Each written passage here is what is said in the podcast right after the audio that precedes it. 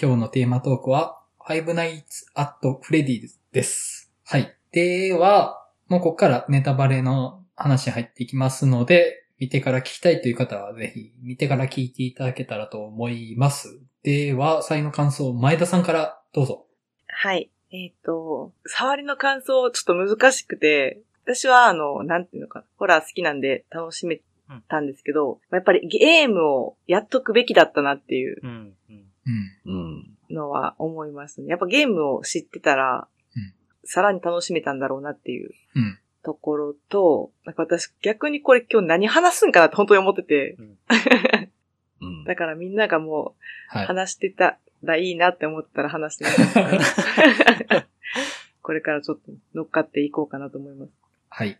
はいマリオさん、いかがですかまあ、そうですね。僕もこれ原作のゲームはやったことないので、まあまあそういう、こういうゲームがあるっていう存在すらも知らなかったので、まあ本当にまっさらな感じで見て、見終わった後にパンフレット見て、あのパンフレットめちゃくちゃ細かい解説書いてるんですよね。もうこの A ゲームのファンの人がめちゃくちゃもう小ネタまで拾ってるみたいなのがあって、あ、もうここまでなんか作り込んでんだっていうことに、まあすごい驚きはしたんですけど、なんかまあ、何がしたかったかはよくわかんない感じっていうのはめちゃくちゃもう言っちゃいましたけどね。正直ホラー映画としては。怖がらせたいのか、なんかほんわかさせたいのかよくわかんねえな、みたいな、っていう感じはちょっと、うん、感じてしまったかなっていうのがありますね。うん。なんかどっちかに振っといてほしいなっていう気持ちですね。うん。でもパペット、あの、人形たちのデザインは、可愛いし怖いっていう感じでうん、。それはめちゃくちゃ好きでしたね。はいい。うん。はい。おじさん、いかがですかうーんと、一言で言ったら、可愛いホラーだなっていう感想ですかね。なんか、去年でいう、本当に、あの、宣伝でミーガンも挙げられてましたけど、うん。なんかミーガンと並べてもいいようなというか、まあブラムハウスのホラー入門編その2って感じがすごいしたし、あの僕は実は原作のゲーム自体はやったことがないんですが、えっと、ゲームの実況を結構好きで見てる中にこの作品がありまして、うんうん。で、結構この作品っていろんな方が実況してるんですよね。そのシステムが簡単なのとすごいゲーム性も面白いですし、でしかもまあインディーゲームですごい安いってのもあって、うん。で、結構いろんな方が使してる、僕も結構好きでそういう、その人たちの実況を見てたりしたんですけど、うん、なんか、多分この映画を見る人は、きっとゲームから入って、で、ゲームが大好きで、で、この映画を見て、で、なんならそこから映画っていうものに最初に触れてもいいぐらいなレベルで描かれてるなって気がして、そういう、これまで映画を見たことないような層にも、えーってか、層にこそ、この映画を届けるっていうことを目的に作っているんだろうなって、見ながら思ってました。なので、うんえっと、not for me ではあったんですけど、でも、うんあの、こういう映画は必要だなって思いました。はい。うんはい。えっ、と、僕はですね、僕結構面白かったです。本当に。うんあの、なんというか、ちゃんと面白かったですね。で、僕このホラーの中でも、この自分のいる感があるホラー好きなんですよね。うん、うん、うん。うん、なんかこの、子供がちょっとその世界の闇に飲まれてるホラーって、なんか、他のホラーとはちょっと違う怖さがあって、まあ、それの片鱗が見えつつ、ただ正直、いろんな意味でもっとやれたかなって気がせんでもない作品で、もっと怖くできたし、もっとえぐくもできたけど、まあそこまでじゃないというか、正直割と子供も見れるぐらいのホラーかなっていう、いろんな意味で。うん。踏み込み切ってないよなっていういろんなところをねうん。で、それは正直いいとこかなと思いました。なんとなくちょうどいい感じに楽しんで見終われたかなっていう感じなんですけど、多分本作の面白さってやっぱりゲームでこそかなっていううん、うん、うんう。んこの、いろんなホラー要素あるんですけど、脚本の中に組み込まれちゃいけない怖さのような気もするんですよね。うん。っていうのは思いました。なんか、あの、私も結構子供向け、なんかゲームも子供向けのゲームなんかなと思ったんですよ。うん。うんでもなんか、ゲームしたことある人に聞いたら、結構怖いって言われて、うん。え、そうなの むっちゃ怖いですよ。え、そうなのと思って。めちゃくちゃ怖いです。えーなんか、それが、あの、映画の雰囲気からすると、どういう風に怖いのかがめっちゃ気になりますね。ゲームが。うんまあでもなんか、まあキャラクターは同じくフレディたちなんで、うん。見た目が怖い、まあ見た目が怖いも、後、続編出てくると何で出てくるんですけど、特に少なくとも一作目に関しては見た目は怖くないんですよ。あんな感じだから。うんうんう。うんん。たかだ、わいいですもんね。あの、まあ、てかこのゲームの話の をしても大丈夫ですかあ、どうぞ、もうこのましてま。ほしい。うん。はい。えっと、基本的にゲーム性って、この本作の、まあ、一作目のゲーム性の話をしますけど、まあ、主人公と同じく警備員として、あそこの、まあ、フレディのピザ屋に入ると。うんうんで、とりあえず君は、主人公動けないんですよ。うんでうん、監視カメラが渡されるんですね。うんで、監視カメラを見ながら、君を襲いに来るフレディたちから守れっていうゲーム性なんですね。えーなんか自分は動けない。動動けかなないい。。動けない。で、えー自分ができることはカメラを見る、あとは両側のドアを閉める。で、両え側の何それ通路の明かりをつける。これだけなんですよ。えええで、フレディたちが夜中になると動き始めてしまうので、で、うんでゲーム上の設定では確か、フレディ側は、まあちょっと映画の中ではいろいろ意味が出されてましたけど、なんか動いてるものは人形だと思うから入れなきゃってなるらしいんですよね。おーだから、側を被せようとしてくると。はいはいはい。あだかはいはら、いそこから身を守れって話なんですよ。で、それで5日間、なファイブナイトなんで、あ。うんうんうん。で1日ごとにこう難易度が上がっていくんですけど、5日間自分の身を守りきれたらクリアっていうゲームなんですよ。へえ。うん何でできるゲームなのパソコンあ、もう今いろんなゲームでできます。スイッチでもできますし、え、そうなのええはい。。あと、パソコン。もともと最初はパソコンの CM で確か配信された。これ本当にインディーゲームで、あの、スコット・カーソンさんって人、一、人が作ったゲームなんで。へすえ。ごいね。そのあたり僕もさっき YouTube のまとめ動画でちょっと予習してきま した。偉い。うん。いろいろ実況動画あるんで、まあ、もし苦手な方は実況で見ていただいても構いませんし、あの、やっていただいてもいいんですけど、ここの本作の怖さは基本的には、その、動けない中で迫り来るものを防げるかどうかっていう攻防戦。なんか動けないっていうのが結構意外というか面白い設定ですね。そうなんですよ。あとも一作目はそれが一番怖い。へえ。で、うんあの、大概、しかも襲いに来るところがジャンプスケアなんですよね、演出としてう。んうんうんうん。ああ。カメラを下ろした瞬間に、わーって出てくるみたいな。 ああ、もうやだやだやだっていう。。でも、あいつらが出てくるんでしょ そう、あいつらが出てくる。かわいい。いや、怖いんですすよ、それが。怖いやもう怖いです。めっちゃ気になる。いや、もう、見た目可愛いけど、絶対こんなんできたら怖いもん。やっぱり。夜 中に。なんか人がやってるの後ろで見ときたいですよね。あ、本当にそう。 でも、人がやってるの見ても多分心臓バクってなると思いますよ。 おー。ね、なるよね、絶対ね。逆に本作意外とジャンプスケアなんかそうなんですよ。そうそでう,、すよねなんです意よ。外とね、多分その、うん確かにそうですね。このゲーム自体の恐怖演出って多分二つ方向性があって、メインのあいつらの出方の怖さと、うんうんうん多分その背景にある、そあの、過去の事件の情報っていうのがまた別のホラー要素としてあるんだけど、うんうんあいつら自身の怖さのポイントはジャンプスケアじゃないですか。そう要なはんびでっすくりじゃないですか。そうなんです。でも、この映画としてびっくり受け持ってたのってよくわかんねえ人形ですよあの、ね。バルーンボーイって言われるやつですね。あうん。あロッカーにいるあいつねってそう、いどうっ。かにいるあいつ。で、あの、アニマトロニクスの奴らのホラー描写ってむしろ上品というそうか、そうそうそうそう。うんん丁寧ですよね。そうなんですジよャンプスケアあんま使わないから、あいつらは。うんだからそ、う僕すごい身構えていったんですけど、これは心臓を持つかなって思ったんですけど、全然なんか持っちゃって、逆に、あ、そっかって。ううん。んへえ。うん。そのゲームでは、この背景とかは全く触れてないってことですよね。その。 えっと、なんていうかな。テイストとして触れられてくるのと、あと、まあ、いくつかナンバリングタイトルがあるんですけど、タイトルがこう、増すたびに徐々に深まっていくようなストーリー性になっあーってますね。はいはいただ、少なくとも一作目の段階では、あの、今回の行方不明、5人の子供が行方不明になって、多分それがプレディテの中に入ってるよね、みたいなところまでは匂わせで、一あ応、、そうなん情や。報としてはあったりします。うん。へえ。あ、じゃあ結構ゲームがまんまって感じなんですね。なんか、一回2015年に映画化権が決定したことがあったらしいんですけど、うん。あの、制作者があまりにも脚本が違いすぎるって言って、一回その客がおじゃんになったことがあるらしくて、へえだから今作はめちゃくちゃ多分原作者のスコットさんとこう、やりとりがあったんじゃないかなっていうのは、見てて受け取りましたね。ええいや、背景は知っとくべきですね。 一旦、お便りをはい。あ、ごめんなさ行きい。ましょあおう。便り。ははいい。前田さんじゃあ、お願いします。はい。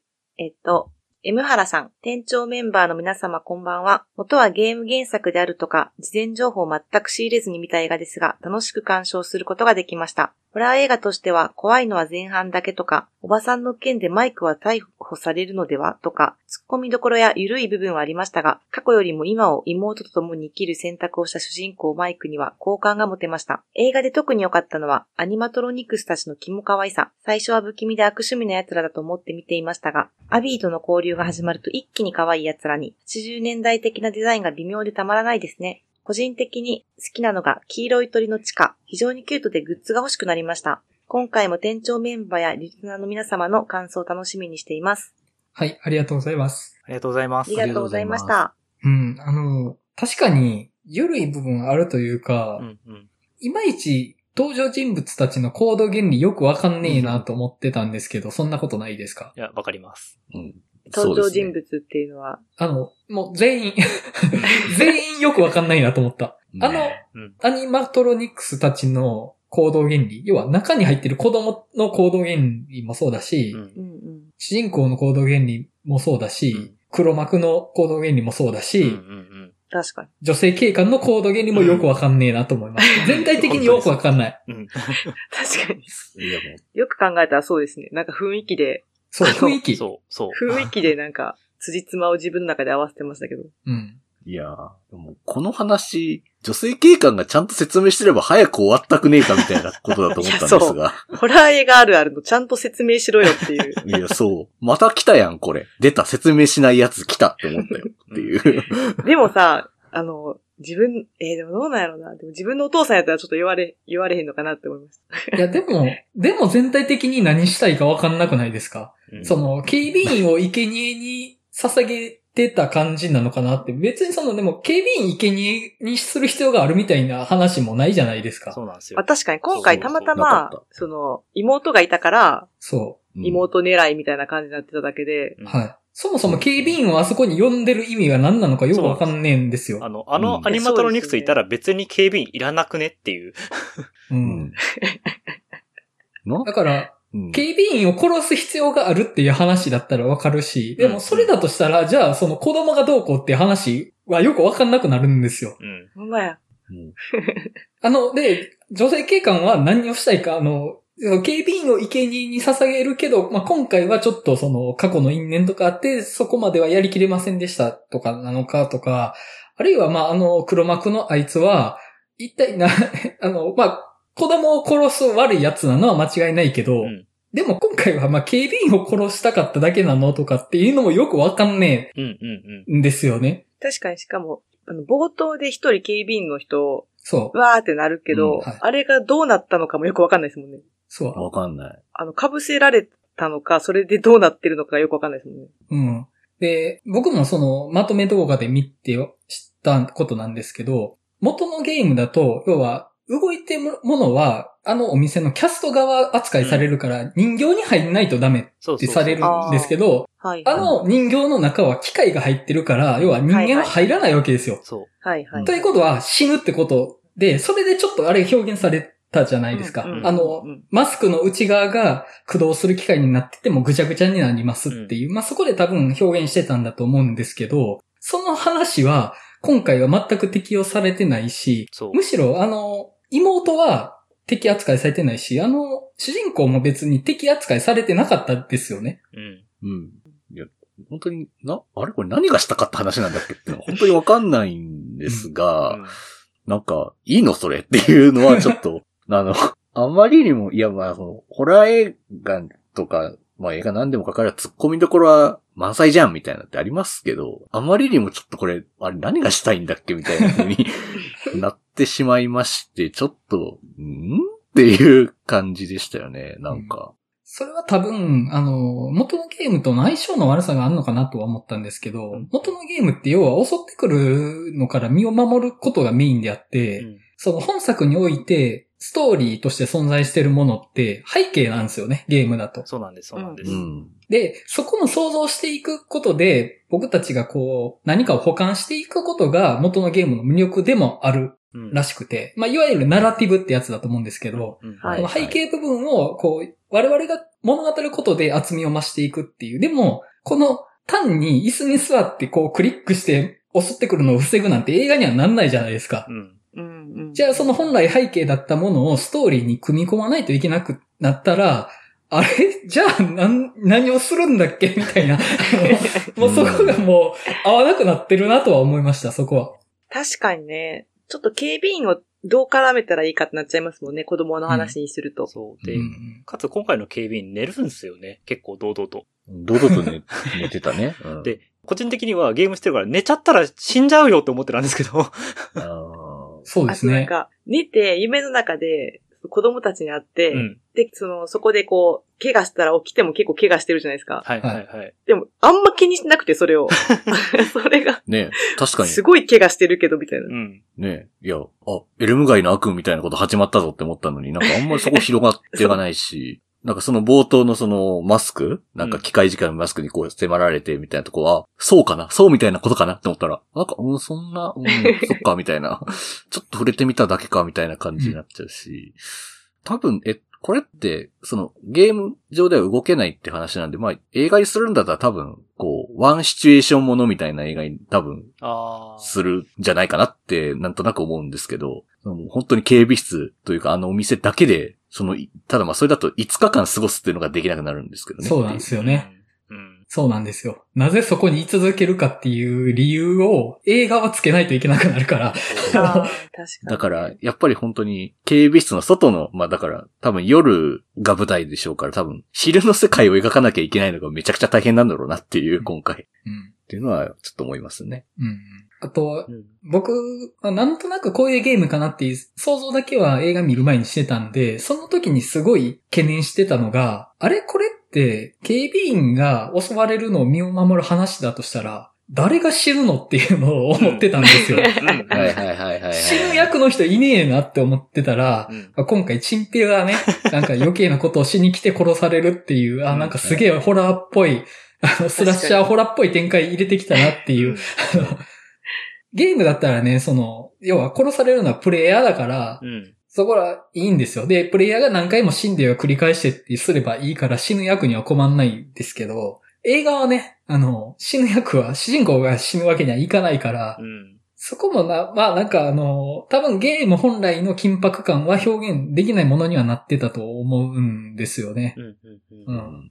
あの、え、もうこのまま喋っちゃって大丈夫ですかあ、どうぞどうぞ。なんか私やっぱり今回映画見てて、ブラックフォンああ。ああ、はやっぱりこう、思い浮かんだというか。うん。うん。うん。僕もはい。だから結構もうあんまり最初の段階から、あの、まあ、この映画では別にそんなに、なんていうんですかね、スプラッターなシーンとかうんは、まあ、そんなにだろうなっていうのも、まあ、最初から分かりましたし、別にそこに期待をしているわけでもなかったので、うん。まあ、そういう意味では、ブラックフォンの系統に振り切ってくれてたらよかったのかなっていうのは、あの、だから、チンピラが死んだとかも正直、本当にどうでもよかったで す。なんか、まあ、そうですよね。ううん。そうなんです。なんか結構もうちょっと忘れかけてるぐらいのシーンになっちゃってるんで、なんかそれよりも、やっぱりなんか子供たちの話っていうのは、うんあの、もっと見たかったかなっていううん。のはありましたね。うんう。ん。そうですね。あの、ブラックホン思い出したし、あとまあ、イットかな。イあッートとか、ああいうやっうぱん子供時代にそういう、なんか苦い記憶としての存在の思念が、まあ、ホラーの背景にあるのって、やっぱイットとかも思い出すんですけど、うん。うん。うん、なんかまあ、僕はそのテイストが好きではあったんですけどう、ん。うん、もうあの、主人公の過去、もう悲しすぎて僕結構見ててしんどかったですからね。もうこんな、もう一生囚われるわ、こんなんって思っちゃいました。もうめちゃめちゃ不幸じゃないですか。それのせいで両親ともに亡くなってるし。いやそうですよね。まあ、そうですよね。う。うんん。なんか結構その黒幕というか、やっぱ子供の失踪事件があって黒幕がああいう形でいるっていうのはなんかいいいいなと思ったんですけど、うんでも私あの、黒幕のお父さんが生きてると思ってなくて、あ、そうそうそうなんかお父さんも死んでて、なんかその、霊的なもので支配してるのかなと思ったら、うんお父さんは生きてるんと思って、それは早く通報して、娘さすがにと思って。うんそうですよね。そう、僕もてっきり霊的な何かにこう、囚われてて、子供たちがこう、刺激されてるみたいな。うん、うんで。そういうのからこう、ちょっと解き放つじゃないですけど、みたいな話、もうまあ、ブラックホーンみたいですけど、まあまあ、うん。なのかなって思ったら、お前生きてんのかいっていう か、お前かいっ ていう、職業案内所の人でしたね、みたいな。そうですか、みたいな。あれ、ゲームだと生きてるんですよね、あいつ。えーどうだったかないや、一作目には正直出てこなくて。で、僕、うん1と2しか実は見たことがないから、あんまりわかんないあーそうんってでいすう。ね。はははは。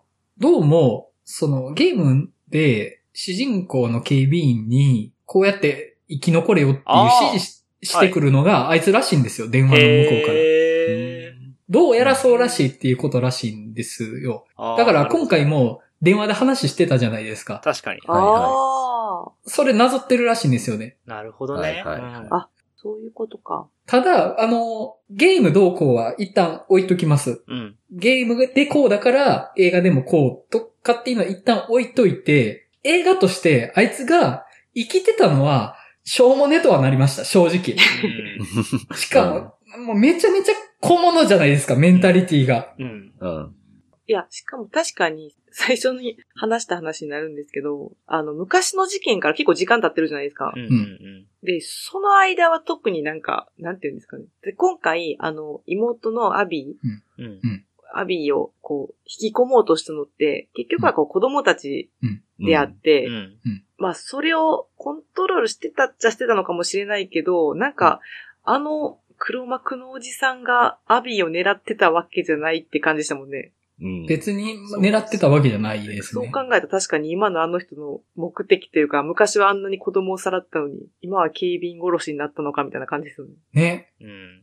全然理由立たないですよね。 立たないっすよね本当に。うんちょ考えれば考えるほど意味がわからなくなっていくんですがっていう。ん。うん。映画としてはやっぱあいつが死んでて、でもあの人形が動いてる方がやっぱ怖いじゃないですか。うんうん。そうです死んね。でるのにそれでも、こう、子供を傷つけたいっていう怨念で動いて、ああいうことやってる。でも別に子供をさらってきて今どうこうしてるわけじゃないとか、 えーもうどこみたいにはな、なるっちゃなる。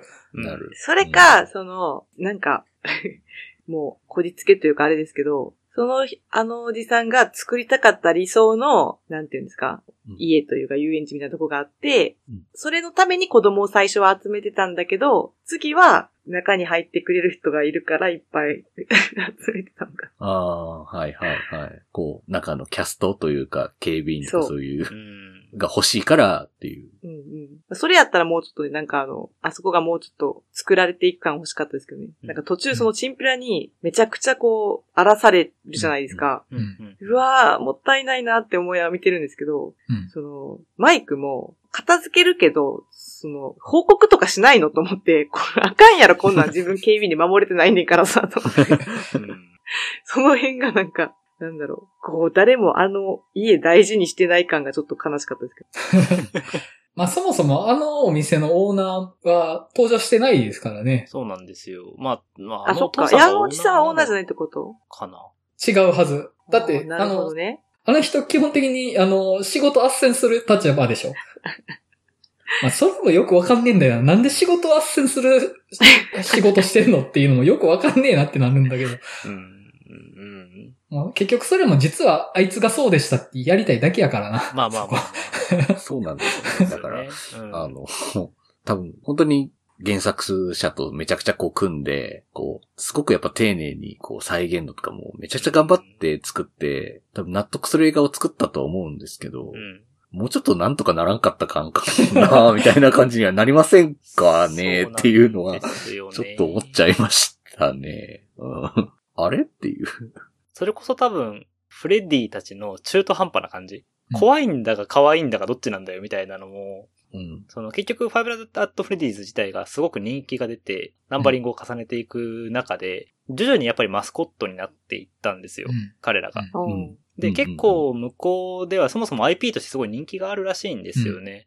うんっ。ていうことを考えると、まあ、要は IP として子供たちが、多分その IP から入った子たちがいるわけじゃないですか。そのゲームからよりも。はっいはいはいはい。ていう子たちに、めちゃくちゃこの人たちが人を殺せるの見せたくないというか、いや、可愛いとこもあるんだよっあーそういうてこと売りたいみたいなのも、おそらくあんじゃないかなって気がして、ええなあなんかでもなんか、その可愛いからこそ怖くなれるのに ね。そうなんです。あその、う一作目は少なくともそうだったんですよ。ただやっぱ重ねていくうちにただただ本当に可愛さだけがメジャーになってっちゃったんで、キャラクターとして。いやー、ええなんかそういう。いうことで、その、そういうなんか商業的な理由みたいのもちょっと見え隠れしたのは僕は結構嫌だなって思ったんですけど。あええなるあ、ほど確かにそんな気がしますね、そう聞いたら。う。うんん。うんでも、その怖さと可愛さの両立って全然できそうそうそうそるうじゃんって思うわけですよ。そうですねもう。それこそミーガンはそれ成功したわけですよそね。うなんです、そうなんですだ。からその、可愛いから怖いっていうね。うん。んそううん。とか、チャッキーだってそうじゃないですか、やっぱり。うん。うん。チャッキーもだし、ミーガンもだし。なんか、それはちょっと、じゃあ今作はなんかしょうがないですね、にはやっぱならないそうなんかですよなねっていう。うんそう,、やっぱあの、中に入ってる子供たちの扱いというか立ち位置も、ちょっと中途半端なんですよね。うん。うんそのうん、本当に恐るべき子供たちとして、もう人を殺す存在ですって言い切ることもできるっちゃできると思うんですけど、あるいはもう純粋な被害者、悲劇の存在なんですっていう風なことにもできるけど、どっちつかず、うん。うんだからうん、彼らの子供としての無垢さは残されてるけど、それでもやっぱり人を害する邪悪な存在でもあって、でもその邪悪さは、あの黒幕のあいつ由来だから子供たち本来は悪くないんですよ、みたいな、こう、分断された、あの、うん二重の立ち位置を与えてるわけじゃないですか。うん。うん もうそのせいで、よくわかんねえってなって、だったらもう純粋な機械の方が逆に良かったなと思って、う。もうん人を殺す情報を与えられたロボットなんで、もう人を殺しますっていう。うんううんんなんかその、精神性を与えられない方が良かったんじゃないかなと思って、その方がまあ、もうマスコットとしても捉えられるし、でもやっぱ怖い。その、精神性がないからこそ怖い。機械だからっていう風にも捉えられたと思うんですけど、あ、霊かって、もう、霊なのかってなったら、ちょっと、なんか、あ、逆に怖くないなとはなったんですよね。機械には機械の怖さがあるから、うん。うんうんだから、あの、今回のそのフレディから子供の手が出て、バクってやっちゃうところも、え、バクってやるだけで良くないと思って。うん 確かうんうにん、確かにそうですよね。うん、なんか、中途半端ですよね。うん。そうですね。あとあの、夢の中で出てくるじゃないですか。で、なんうかん、あの夢って、やっぱり見てる側としては何かのヒントなんだろうなって思いながらう、ん。うん。まあ、ある種謎解きのような感覚で見てるうん。うん。じゃないですか。だからうん私、あの、警官の女の人が暴露するみたいなことじゃなくて、その夢の中で、ああ。その子供たちの言動とかから、うん、え、もしかしてっていう風になっていった方が良かったのになと思って、うん。うん。なんか急にあそこであの女の人に、もう全部、いや、私のお父さんで、子供たちも実は、みたいな、うんなんか、夢が全然あんまり関係ないとか意味ないなっていう感じになっちゃってたんで、そうですよね夢の子供たちは何なのっていう、その、夢の子供たちが純粋無垢なままの子供たちで、だけど、あの、支配されてるから、ロボットはひたすらに残酷とかっていう感じだったらわかるんですけうど、ん。あの夢がなんあかーせっか確かにくな、せっかくこう、なんかワクワクしながら見てたのに、 うんなんか、ただの悪夢みたいな感じになっちゃったのが、ちょっともったいないなっうてんういう。ん。うん。そうですよね。確かにな。ちょでもね、ホラー映画ってほんまダメ出ししかすることないんですよ。語り出すと。 まあね。 まあまあまあまあ。まあ、そういうのはまあわかるんですけどね。 いや、まあまあ正直もっとやれたやろって気持ちはありますよ。僕本作好きですけどね。うん好きだけど、もっとやれたやろって気持ちは正直あります。うんやっぱ魅力的やから余計思いますよね、キャラクターが。うん。うんうんそういや本当に、ビジュアルがいいから。う。うんん。本当そうですね。ビジュアル最高ですよね。このう、ん。フレディたち本当にぶっ通しいが本当に。なんか憎たらしい顔してるんだけど、本当可愛いらしくて。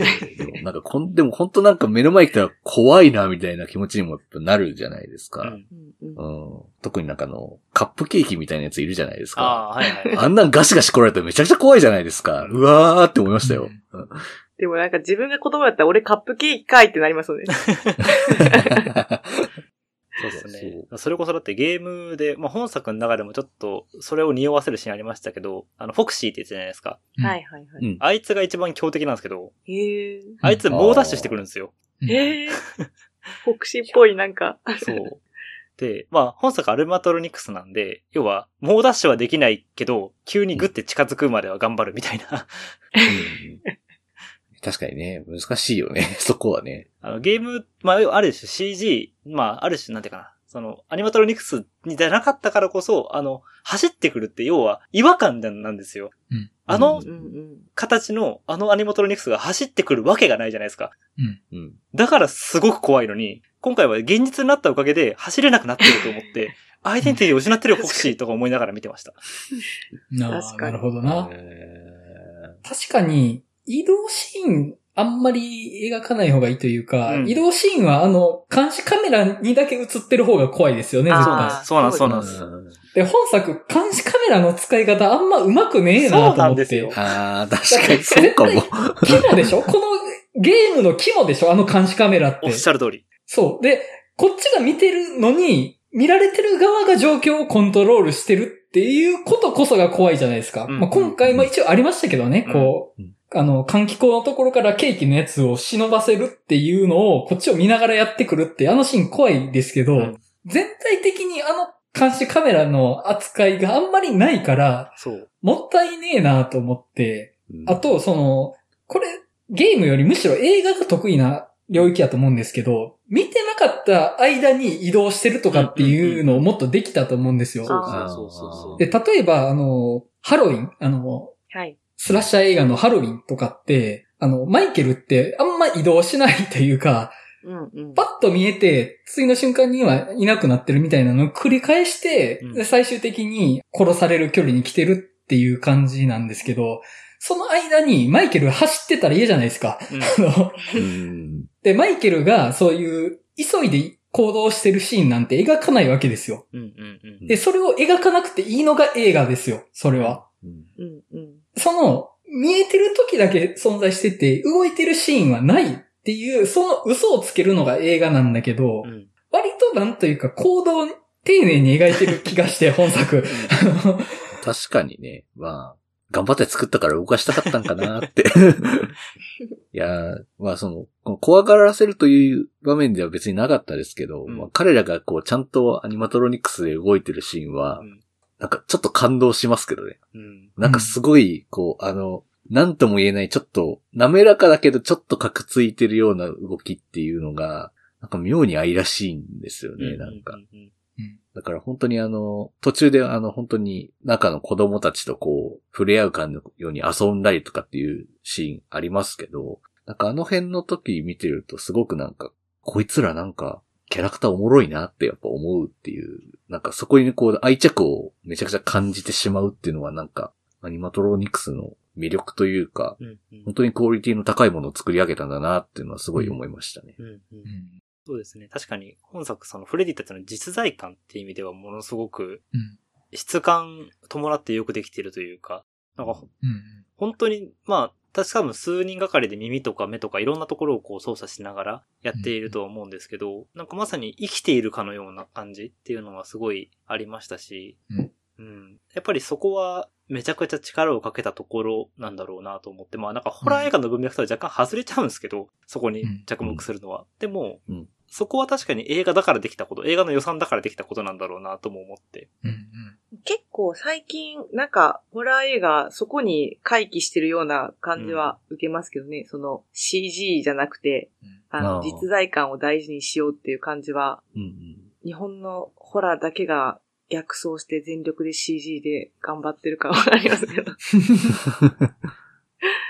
ああとなんか、やっぱり前にこのラジオでも話した、なんかあの、こんなテーマパークあったらいいなみたいなやつってあってほしいですよね。あーあの、ピザ屋が。うん。うん本当にピザも食べれて、本当ユニバーサルスタジオにありそうですもんね。あの、お店。作ってほしい期間限定で、うん今年、あ、絶対、絶対欲しいね。うん。ユニバーサルでしょいけるじゃん、いけるいけるっていうか。ーうんあの、まあ、本作僕好きなんですよ。うんなん、か、むちゃむちゃ言ったけど、多分その好きさって、元のゲームの背景自体の魅力なのかなって気がしてて、まあ映画としてはまあ、普通かな。普通っていう感じ。ただ、やっぱ前半は結構怖いなと思いながら見てました。うんうんうんただ、やっぱり多分本作の魅力って、あの、背景にあった事件の奥行きとかの部分なのかなとは思うんですよね。うんうんうんううんうんで、やっぱあの、子供が行方不明になるとかめちゃめちゃ怖いんですよ、本当に。う。うんんで、まあ、ブラックホーンもそうだし、イットもそうですけど、あの、で、本作、主人公の弟はキャンプ場でちょっと目を離した時に弟がさらわれちゃったとか、あるいは、あの、ああいうちょっとアミューズメント的な要素が強い飲食店であるとか、まあ子供が遊んでるところってどうしても親が目を離す瞬間がある場所じゃないですか。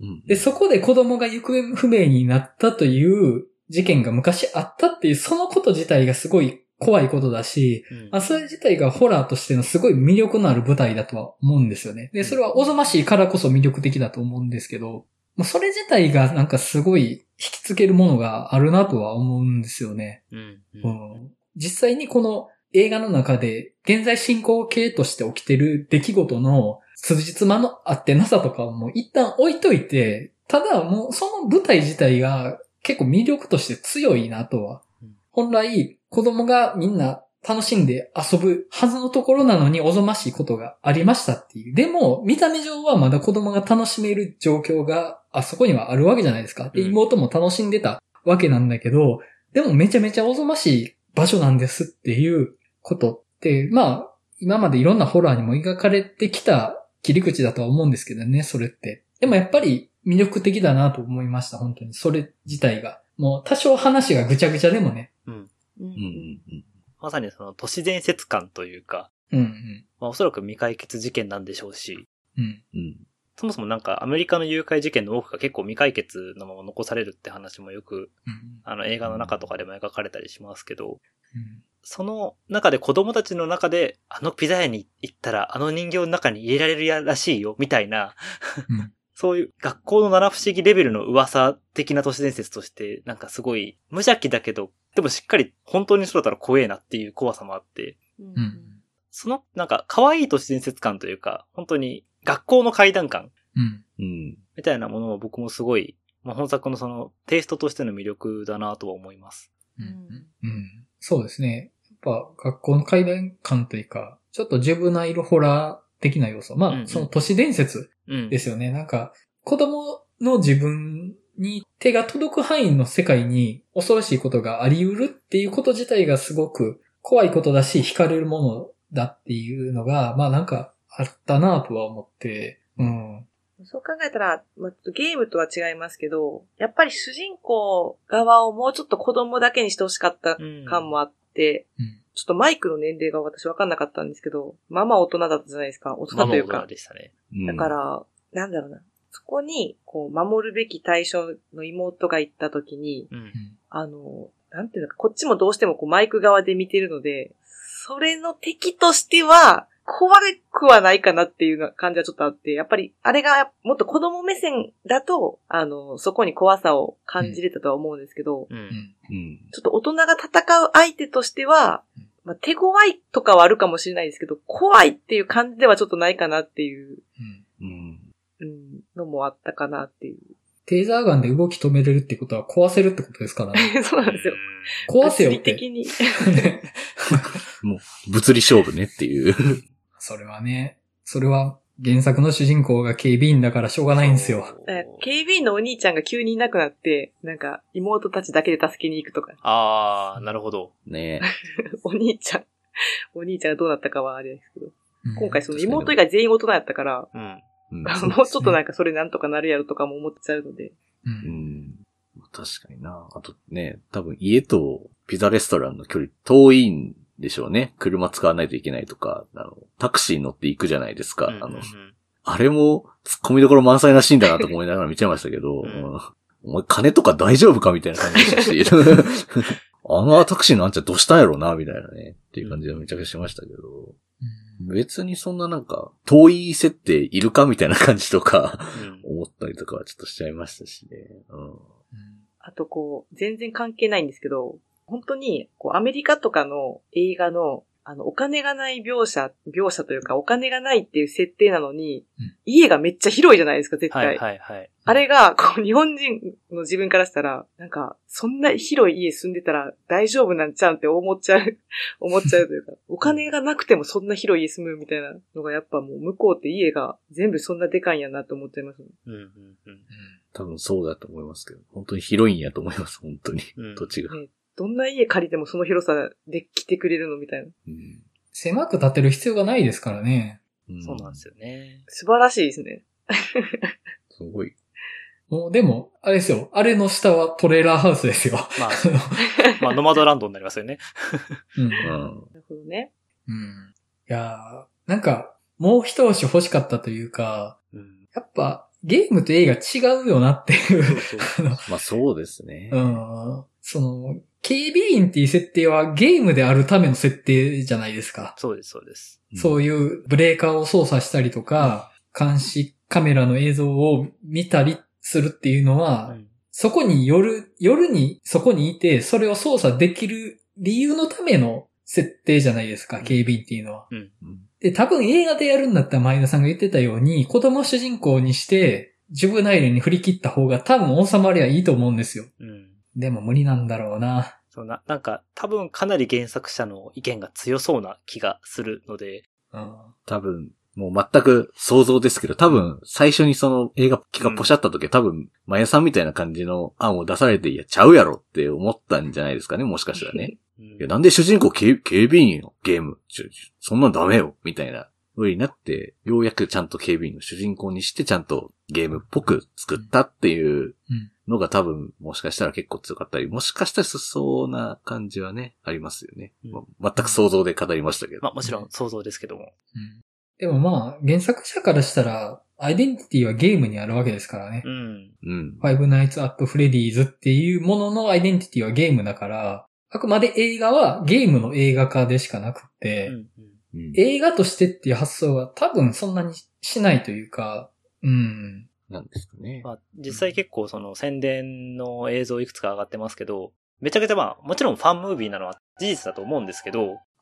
もう基本的に、その、制作者陣全員がゲームのファンには楽しんでもらえると思うっていうコメントをみんな残してて、うん。 へえ。まあ、少なくともやっぱりそこに向けての映画。で、もちろんそれは意味があるところだと思うんですよ。映画自体が社用産業になりつつある今において、うんうんそのゲーマーっていう一個のすごい大きなバジェットという、うんバジェットというかうん、大きなその客層、カスタマーがいる中にう、んちょっとでもその一部、まあ、フナッフのファンを映画館に連れ込むことができたら、それは確かにそれでいいじゃないですか。で、彼らがそこからさらによりおいろんなホラー映画に触れていって、あ、そっか、フナッフの原型になったものがこれなんだ、みたいなことになってったらきっと、まあ結果としてはいいのかもしれないっていう風に自分はもう、なんか、もう自分向けじゃないっていう腹のくくり方を途中からしたんで、うん。うん。うん。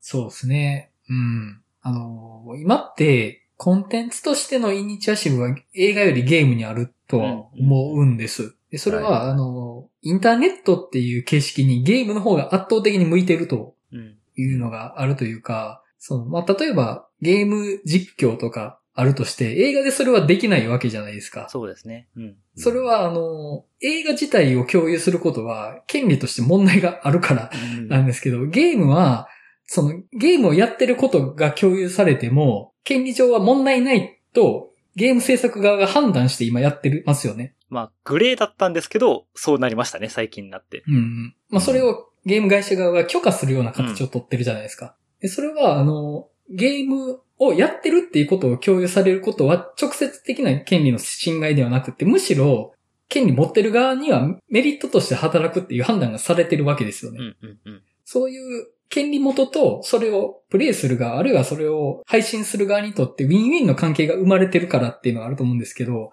映画ってもう、その、一時段階のものがもう最優先のものとしてあるから、こう、なんだろう、映画を見てる様子を共有するのってゲームほどは面白くないですよね、絶対に。うんなんか、見てる様子だけ見てもってなるじゃないですか。うん。一部実は、ウォッチパーティーとかそういう配信もなかないんですけど、要は映画を見てる様子を同じタイミングで、まあ、時間、タイマー合わせて見てもらって、うん。で、見る、あと、配信者と一緒に反応をこう楽しむっていう配信もなかないんですけど、まあ、確かにまだマイナーだし、メジャーになる気もちょっとそんなしないっていうのもあって、そもそもその映画って結構個人的な体験じゃないですか。うん、うん。そのどうしても自分とスクリーンの中に映っているものっていうのの、まあよく山口さんがおっしゃってますけど、鏡としての映画っていうのは、映画の楽しみ方の一つとしてあるわけで、うんやっぱで、映画を見終わった後にそれを共有するっていうフェーズが訪れうて、んそこで初めてその共有っていう形になるので、やっぱりちょっとそのものをコンテンツとしてうん作るって結構確かに難しいんですよね。うん。うん。そうですね。だからまあそこでゲーム側のユーザーを映画側に取り込みたいっうんていうのはあるんでしょうけれども、うんやっぱりなんか弱いですよね。 あの本作においては映画としての本作の意義っていうものが弱いという、うんそのあくまでゲームっていうものの裾野を広げるためだけのものというか、これ自体が前後の文脈関係なく映画としてポンと存在しててどこまで面白いのかって言われるとやっぱりまあちょっと疑問符はつくかなと思うんですよね。うん。でもやっぱそういう映画を見たいっていうふうには思ってはしまう。まあそれは我々が、あの、やっぱ映画が好きだからっていうのはあるし、まあ原作をやったわけじゃないからっていうのもあるんですけど、まあなんかこう、たとえ原作ありきでも映画として成立してるものを見てえなっていうのは改めて思いますね、そこは。うん。うん。そうですね。じゃあまあ、その、ファイブナイツ・アット・フレディーズっていうものの、本質はどこなのかっていうのを、難しい話ですけどね。うんあの、アニマトロニクスたちが出てたらいいのか、あるいは主人公が警備員でなければならないのかとか、うんあるいはこの監視カメラのモニターを駆使しなければならないのかとか、言い出すとキリないんですけど、うん結構難しいですよね。原作の何がどこまで本質なのかって、うん。ものすごい密なコミュニケーションを経ないと、たどり着けない場所なんだろうなって気はしますね。うんうん。そうなんですよね。 まあなんか逆にこれだけはしてくれるなっていうのを守っていくっていう考え方の方がなんか幅が広がりそうな感じもしますけどね。うん。うんそうですね。その条件の仕方は、だいぶ妥当な条件設定な気がします。これをしてほしいじゃなくて、これをしてほしくないの方がうんうん。いいかもしれないですね。なんかこれをしてほしいで出しても、なんか曲解して違うことにできそうじゃないですか。 なんか、うんうんこれをしてほしいで出したとしても、ううんん。これはダメだよっていう、うんそうね。これはしないでねって。うんうんうんその辺のまあコミュニケーションがどのぐらい取られるかって感じですよね。うんゲーム原作っていうのも結構特殊だと思う。特殊というかその、ちょっと他の原作とはまた違うところもあるでしょうしね。うんそれこそ楽しみ方のポイントが違うとか、うんうんうんうん。という意味で。そうですね。まあ、漫画原作の映像化とかともまた全然違いますからね。うんそもそもゲームってストーリーがなかったりとか、ストーリーが重要じゃなかったりするじゃないですか。うんうんうんそうですストーリーはやってるこっち側の話ですかね。やってる側がどういう風に遊んだかっていうのがストーリーだからゲームの。うんうん。だから、その点でマリオとかは本当にうまく、なんていうか、うん映画化したなと思います。いや、それはほんまにそう。マリオはね、積み上げてきてる歴史というか、うん共有されてるものがめっちゃありますもんね。そうプレでイヤすー側ね。と。でかすぎるからなっていうのはありますようね。んでもなんか、その IP に対して IP の本質をあの映画は結構つくじゃないですか。うん。そこをやっぱり今思うとすごいなって気がして。うん。うんマリオとかストーリーないですからね。そうそうそうそうそう。基本アクションゲームですからね、あれ。うん。ただそのアクション性を映画にうまく変換するというか。うん。いや私ね、ついにね、スイッチを手に入れたって言いましたっけあ、ラジオ上では初めてかもしれないです。あ、そう、ついにスイッチを手に入れて、マリカも買って、おうおこのメンバーでマリカをする日のために練習してるんですよ、ずっと。おー本負当にいいけよ、ず私。い嫌いやな。 そう僕まだ買ってないのに。や、私、本当になんか、あの、64のマリカめっちゃ得意なんですよ。へえ、はいはいはい。だから、いけると思ってたんですけど、びっくりするぐらい下手で、 なんか、コンピューター相手でも4位とかなんですよ。うんうんうんうんうん。で、なんか初めて、私人生で初めてオンラインで、 はい。知らない人たちと最近夜な夜な、あの、レースしてるんですけはいど、はいはい。まあ大体10人とか12人でするじゃないですか。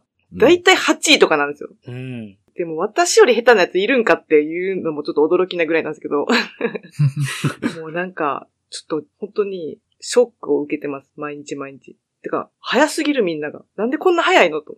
あとコースが難解すぎる。あの、今の最新作のマリカは覚えゲーって言われてますからね。いや、そうなんです。なんかしかもね、なんかもうどこ走ってるかわからんくなるぐらい、なんかぐるぐるぐるぐる回転するじゃないですか、画面が。ああ。 改善しますよね。そう。録音で止まってた私が初めてこう文明に久しぶりに触れてしまったんで、これこのメンバーでやって負けるの嫌やからまだできひんなと思ってる。やばい な。だって仲いい人とやるってなったら4人だけってことでしょうん。そうです。まあまあ、そうですね4人だけど、まあコンピューター入ると思いますけど、コンピューター入ったとしてもコンピューターと戦うことになるのは嫌 だ。え皆さん上手いんですかやっぱり。いや、僕、子供としかやったことないから、うまいかどうかとか、わかんないですね。じゃあ一回お互いの今の実力を試す意味で一回やりません。まあまあ、ういんいと思いますけど。。で、ちょっとどれぐらい実力の差があるのかを一回確かめてからちょっと調整して、そこを合わせていくって いう。あー対策していくってことですね。お互いに対して。はいちょ っしかもやさ、コばいなースもめっちゃ多くないですかめっちゃ多いですよ。80何コースとかあります。だってコースめっちゃ多いのにもかかわらず、追加コースで2500円払ったらもっとできるよみたいな言ってくるじゃないですか。はい。いや、どんだけコースある、覚えさせる気やねんと思って。歴代のマリカ64から、えっ、と、最新作までの全てのコースが入ってますからね、今回。えと、そう。楽しいですよ。64の時の、あの、記者のコースとか走るのめっちゃ楽しいですからね。ーえ、それやったらできるかも。え、それって追加パックにってことですよね。追加かなあったかも。64のあのコースは。どうだったかなまあでも、いくつかのコースは多分元から入ってて、はい追加の方にも64の別のコースが入ったりしますうね。んうんうんうん。ままあ、た、えまあ、一旦話終わりましょうか。うん だいぶそれた。もう途中マリオカートの話してるからなっていう。映画の、もうこのゲームのタイトル関係ない話してるっていう。はい。いや、でも、思ってたよりは話せたかなって気がします。はじめもオープニングの方が長いぞ、これって。焦ってました。いや、私もなんか、もう入るまでに終わらせといてくれなんならと思ってましたからね。主要な話は終わらせといてくれ。はい。まあ、じゃあそんな感じで、Five Nights at Freddy's の話を終わっとこうかなと思います。はい。次回、棒は恐れているでいいですか行きましょ棒は恐れているでいいですかでもさ、3時間もあるんですよね。う。3時間。そう、ちょっとさすがにね、長いけどな、3時 間。えしかもなん、か、話のなんかこう、本質というかは全然違うと思うんですけど、私の中ですごいあの、この間の哀れなる者たちとうん、感覚が一緒というか、わ多か分るまたああいう世界観を3時間とか見せられるんやろうな、みたいな、うん。あ思うとちょっとね、 自信を失いつつあります。しかもそれのアリアスター版ですからね。あーちょっとそれはね、不安。てか3時間の映画とか、あんまり頻発しないでほしい。そう。あ、もうこれはもうアリアスターに限らずですけど、まあそうですね。ちょっとみんなちょっと映画って2時間ぐらいでいいじゃんっていう、いや、なんなら90分でもいいじゃん、うんな人多いと思うので、3時間は、あの、ちょっとやりすぎかもなって思うよっていう。 もっとこの、編集の力を信じようよって思っちゃいます。 ここをカットしても伝わるよって。伝わる、伝わる。うん伝わる伝わる。ちゃんと伝わる。うん。いや、でもまあまあ、棒は恐れているでいいですか。行きましょう。はいうんはい。あの、口先女2もいつかやりましょうね。ありがとうございます。はい。もう完全にインストールされてますから。ありがとうご多ざいます。分、多分いいであろうっていうのは、あれはなんとなく感じてるんで。それがいる森もね。あ、それは、ああ、それはちゃんと、その、新作として、そういうやつが来た時に、新作として拾いましょいや、でもそれがいる森見てください。もう話したくなるから。 本当に。本当に。多分、それがいる森見たら、あ、次、それがいる森会しましょうって言い言いますよ、 多分。本当かなう。せめて、せめて、バーで、え、しましょう。あの、収録するほどじゃないと思うほんま見てうん。見てもう超えてくるから、 あはい本当に。確かに期待値超えるっていうのは大事なことですよね。期待値超えてくる映画ってすごい映画のことですからね。 うん。だって私、こう、寝転んでこうやって見てたんですけど、はいバッて起きま したもん。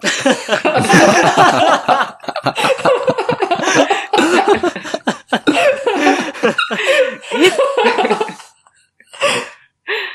そうなるのよ。なのか。はい。じゃあまあ、とりあえず、ボアをされてる次回ではい撮りましょう。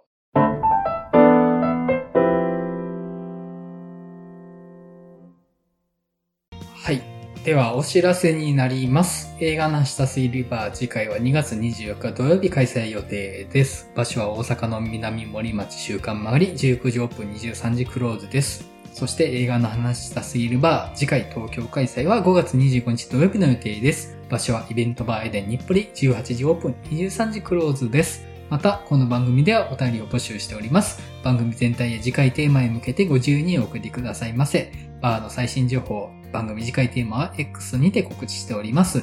各ご案内は番組説明文をご確認くださいませ。それでは映画なしたすぎるラジオ第154回、Five Nights at Freddy's の回を終わりたいと思います。それではまたお会いしましょう。さよなら。さよなら。さよなさよなら。